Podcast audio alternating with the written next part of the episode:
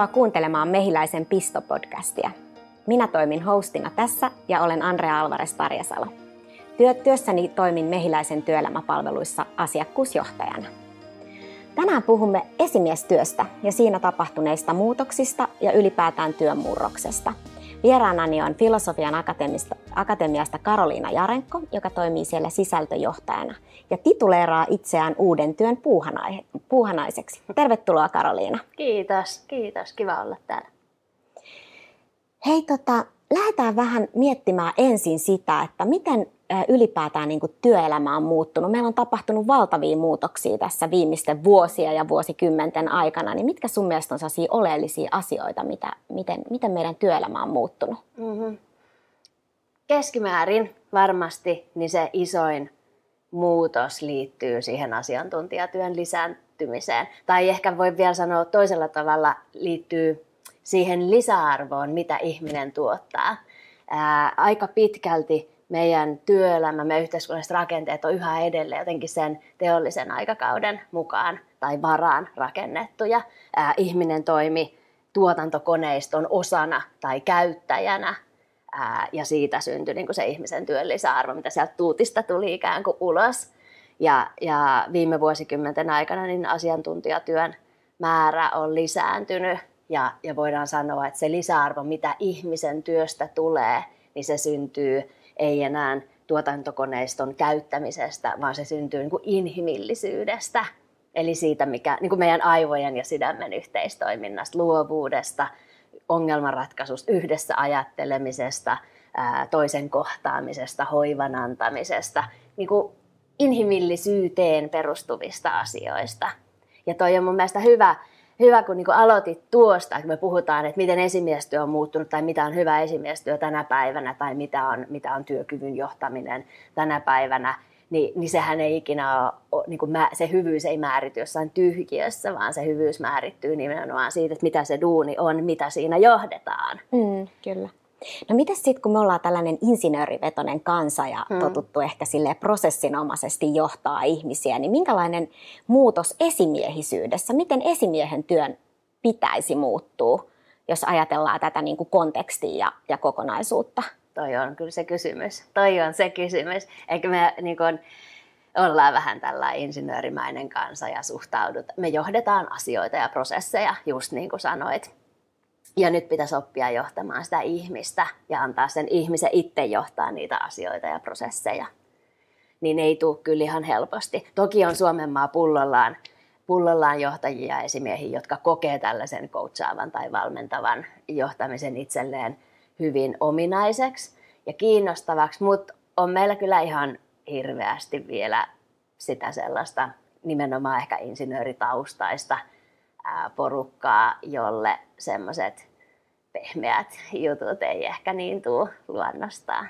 Ja on siinä tekemistä. Mitäs me vielä vähän mietitään sitä, että, että tavallaan tätä muuttunutta ympäristöä, muuttunut, muuttunutta esimiesroolitusta ja, ja, ja tavallaan sitä, että millainen esimies sit pärjää tämän päivän työelämässä? Mitkä on ne ominaisuudet sun mielestä? Onko se just tämä ihmisten ymmärtäminen? Onko se semmoinen niin kuin keskeinen asia? Mitä muuta? Mitä sä itse näet, että mitä olisi niin kuin tärkeitä asioita? Kyllä se ihmisten ymmärtäminen on semmoinen, mikä on niin kuin huutava, ammottava aukko mm. yhä edelleen. Ää, me ehkä suhtaudutaan – meillä, meillä on niin hirveän hyviä ohjekirjoja, ehkä kaikkea juttu. Onko tuohon olemassa ohjekirjaa?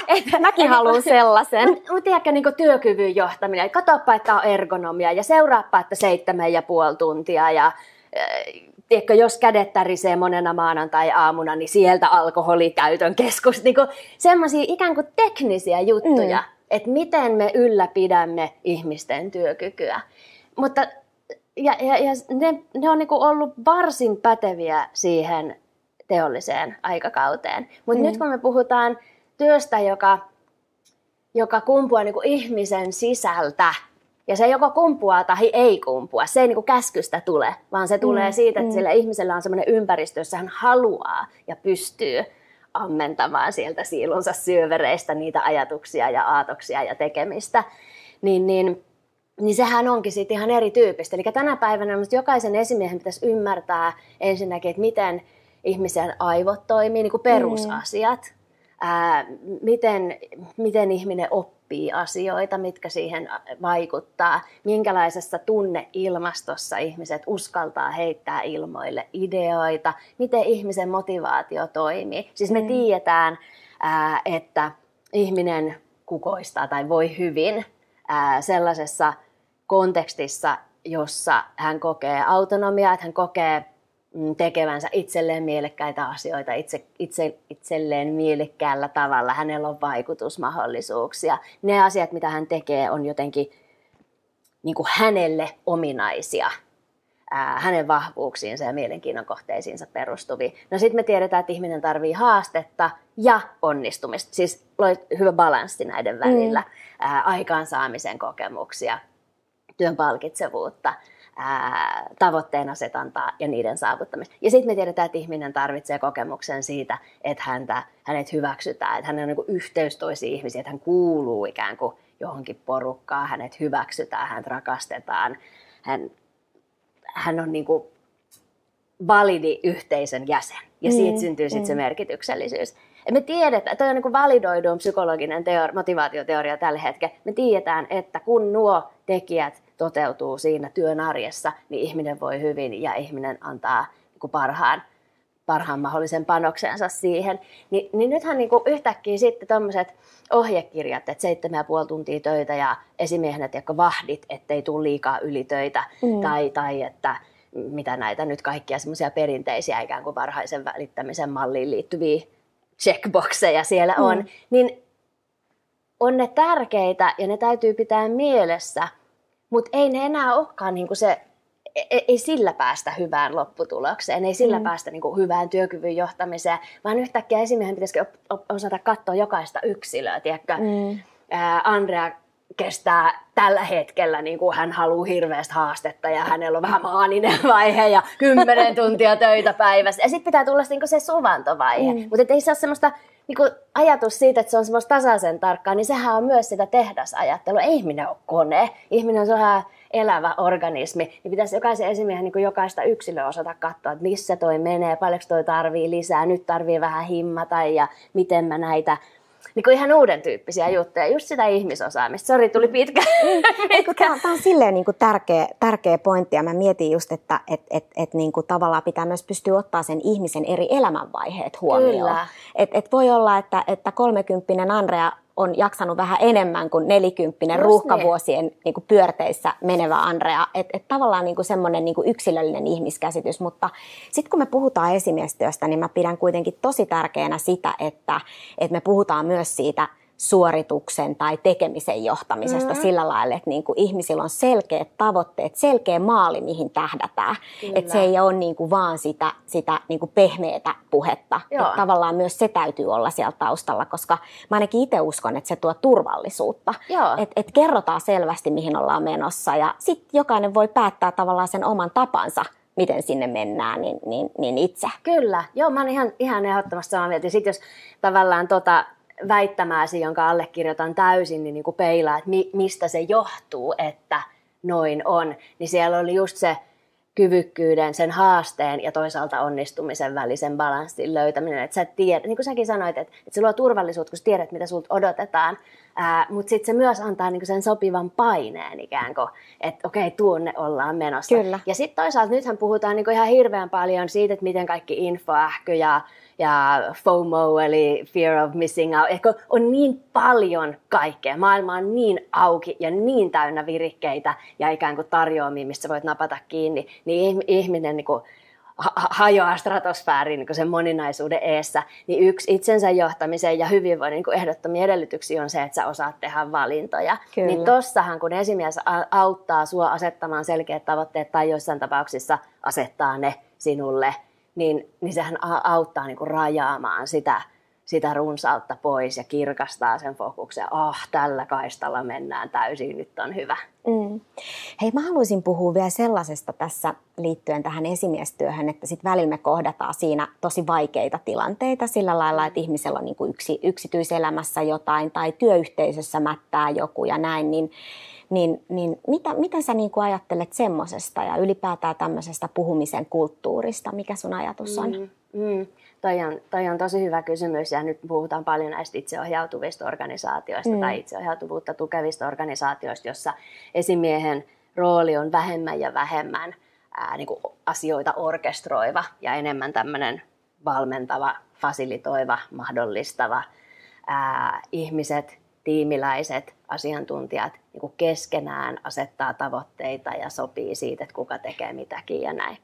Ja, ja ja niin kuin tuommoisessa yhteisöllisessä toimintatavassa, niin, niin kuin semmoiset asiat, mitkä on perinteisesti ää, esimies ehkä saattaa tietää, tiedätkö, että jollain on avioero käynnissä tai mm. Joku muu vaikea. Niin, niin, niin joku niin kuin yksityiselämän sellainen asia, joka ihan selkeästi vaikuttaa siihen työn tekemiseen. Ja, ja, ja meidän lainsäädäntö ja kaikki niin kuin ihan oikein varmasti, niin niin kuin rajaa sen tiedon esimiehelle. Ja esimies sitten tekee päätöksen, että okei, okay, että nyt niin kuin vaikka esimies on käynyt Pentin kanssa keskustelun siitä, että Pentin vaimo on vaikka sairas ja eteen tulee joku projekti, joka olisi Pentille aivan omiaan, mutta nyt just ei ole sen aika. Työkaverit ihmettelee, että mitä ihmettä, että miksei niin Pentti vedä tätä projektia, kun sehän on ihan niin kuin Pentin projekti, mutta esimies ei tietenkään saa kertoa. Mm. Mutta nyt kun me eletään tämmöisessä itseohjautuvassa todellisuudessa tai työelämässä, niin, niin tämä niin kuin Pentin vaimon sairaus on täysin relevanttia tietoa mm. myös niille ihmisille. Niin elämme murroksessa, eikö niin? Et en tiedä, mihin suuntaan se tulee kehittymään, muuttuuko niinku tietosuojakäytänteet jollain tavalla. Tällä hetkellä homma hoidetaan niin, että Pentti itse kertoo, jos haluaa. Ja varmaan niinku sen esimiehen täytyy hän ei voi tietenkään pyytää eikä sanoa, että kerran, mutta hän voi puhua siitä, että olisi tärkeää, että jos suinkin pystytte jakamaan tiimiläisillenne tällaisia henkilökohtaisen elämän asioita, niin se auttaisi ymmärtää. Mm. Koska silloin taas, kun ihmiset ei tiedä, että miksi joku tapahtuu, niin siitä syntyy sellainen pieni epävarmuus, että mitä täällä oikein on käynnissä, onko täällä jotain, mitä me en tiedä. Meidän aivot rupeaa tuottaa kaiken maailman kauhukuvia, noustaa varpaille ja yhtäkkiä luovuus kyykkää, tehokkuus kyykkää, innovaatio. Niin kuin, että mehän tiedetään, mm. että ihminen voi hyvin ja, ja, ja, ja tekee parasta mahdollista duunia silloin, kun on sellainen turvallinen, hyvä, ää, luottamuksellinen ilmapiiri. Niin ihan uuden tyyppisiä haasteita Kyllä. tullut. Ja tavallaan senhän se vaatii, että sulla on se luottamus ja turva siinä Joo. ympärille, että pystyt puhumaan ylipäätään kollegoille tai Niinpä. esimiehelle ja näin. Kyllä. Että, näin. Ja itse asiassa tämähän niin palautuu myös tuohon, minkä nostit äsken siitä suorituksen johtamisesta mm. esiin. Että, että tota, yhtäkkiä niin kuin, ää, myös kollegoiden pitäisi osata antaa sitä palautetta, tiimin pitäisi osata keskenään puhua niistä vaikeista jutuista, että hei nyt ei kyllä Pentti Raukka saa nyt olla koko aika esimerkki hahmona. Nyt ei niin Pentillä mennyt ihan putkeen toi, että et miten osataan sillain nostattava, ei lyttäävästi, mm. niin kuin käydä se keskustelu, että Pentti mahtavasti vedit tuon projektin, siinä oli tällaisia tällaisia juttuja, jos mä, oltiin, mä olin ihan, että wow, että tällainen mua vähän jäi mietityttää, ja sitten ehkä Pentti osaa ottaa niin kuin onkeensa, että jaa, että okei, että multahan, niin kuin, mullahan on tämmöinen heikkous, että että miten me niinku sen taklaan jatkossa, että voiko me mennä hakemaan jotain lisäoppia tai kuunteleeko mä jotain podcasteja teemasta, tai onko niin vaikka, että jatkossa kun mä vedän projekteja, niin mä otankin mulla aina kaveriksi ihmisen, jolla on toi osaaminen. Eli niin kun, vaikeiden asioiden käsitteleminen, sen oman haavoittuvuuden ja omien heikkouksien tunnustaminen muiden ihmisten eessä ja sitten vielä ää, niin kun niistä kaikista oppiminen ja, ja kehittämistoimenpiteiden toteuttaminen, niin ihan erilaista kypsyyttä vaaditaan ihmisiltä. Kyllä. Missähän korkeakoulussa näitä taitoja opetetaan? Eipä, eipä. Et sitä mä vaan mietin, että kuinka paljon niin kuin nykypomot, ketkä valmistuu koulussa, niin kuinka valmiita ne on. Ei varmaan ole valmiita, sehän vaatii pitkää harjoitusta, mutta, mutta aikamoinen niin kuin työkalupakki Kyllä. ja taidot pitää olla, Joo, että, että menestyy. Mä oon jossain sanonut, että pitäisi jokaisen käydä niin kuin psykoterapiaa. Ihan Toi on muuten oppii, hyvä. Siinä olisi muuten tota, ihan hyvä bisnes sitä mehiläisellä. Joo. Hei, sitten jos tota, ollaan siinä tilanteessa, että kaikesta niin kuin hyvästä puhumisesta ja koutsaamisesta ja kaikesta huolimatta, niin, niin on tällainen niin kuin tosi vaikea mm. henkilö tiimissä. Puhutaan joskus jopa mädästä omenasta. Miten, miten niitä tilanteita pitäisi ratkoa? Mm. Varmaan ihan samalla tavalla kuin ennenkin. Siis, mm. että, että niin kuin pakko puuttua. Me tiedetään, että samalla tavalla kuin työnimu tarttuu, niin kuin hyvä tarttuu, niin myös se huono tarttuu. Mm. Eikä ole varaa missään tapauksessa erityisesti ikään kuin inhimillisestä työstä, niin, tai se, kun se inhimillisen työn lisäarvo on niin sidoksissa siihen, siihen työnimuun ja siihen tunnelmaan ja siihen raiviin, niin ei, ei ole niin kuin todellakaan varaa antaa tuollaisten olla, olla tota siellä vaikuttamassa pitkän aikaa. Ää, mun mielestä samalla tavalla kuin mitä äsken puhuttiin. Mm. Siis, puuttumisen niin, kulttuuri. puuttumisen kulttuuri ehdottomasti. Tuolla Brené Brownilla on semmoinen muotoilu siinä Brave, mikä Brave Leadership, tai siinä uusimmassa kirjassa. Hän puhuu siitä, että, että miten me joskus saatetaan vältellä sitä puuttumista, koska me kuvitellaan, että me ollaan silleen kiltimpiä toisillemme. Mm. Mutta itse asiassa niin se kaikkein suurin rakkauden teko, jos voi näin sanoa, on se, että sä puutut ja niin kuin tartut niihin epämukaviin ja hankaliin asioihin mahdollisimman pian. Ja sitten on tietenkin tiimistä kiinni mm. että, ja organisaatiokulttuurista kiinni, että onko se niin kuin kahdenkeskisen keskustelun paikka vai onko se niin, että siinä on ainakin jollain tavalla vähän niitä työkavereita mukana kertomassa omin sanoin, että et, et hei, että et mua niin kuin inhottaa tosi tai mun mielestä musta tuntuu tosi pahalta, mun, mun mielestä on hirveän epäreilu, että Pentti, Pentti Raukka, vaikka nyt ei niinku kanna korttaan kekoon tai ei hoida yhteisiä asioita hyvin tai, tai on aina niinku kauheana mörrimöykkynä ja lannistaa toisia ihmisiä, niin taas se, että ei mun mielestä voi olla yleispätevää, mm. vaan, vaan se on aina niinku sen, sekä sen organisaation yleisestä kulttuurista, mutta myös nimenomaan sen tiimin, tiimin jäsenten, voiko sanoa, kypsyydestä tietyllä tavalla mm. henkisestä kypsyydestä kiinni, että millä tavalla niitä asioita voi käsitellä. Kyllä.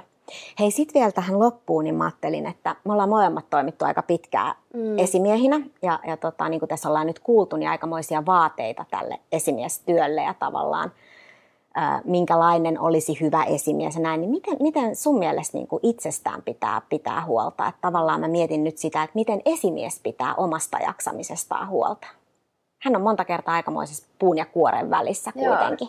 Joo, joo. Ja sitten esimiehellä, suurimmalla osalla suomalaisista esimiehistä ja varmaan kaikilla maailmasta esimiehistä on vielä niinku se ongelma, että me ei olla pelkästään esimiehiä, vaan meillä on myös sitä omaa niinku asiantuntijatyötä mm, siinä ohessa. Ää, nukkuminen, nukkuminen, nukkuminen.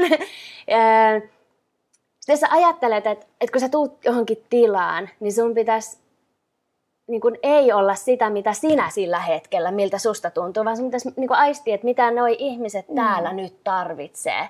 Minkälaista ikään kuin energiaa, minkälaisia kysymyksiä, minkälaista tsemppiä.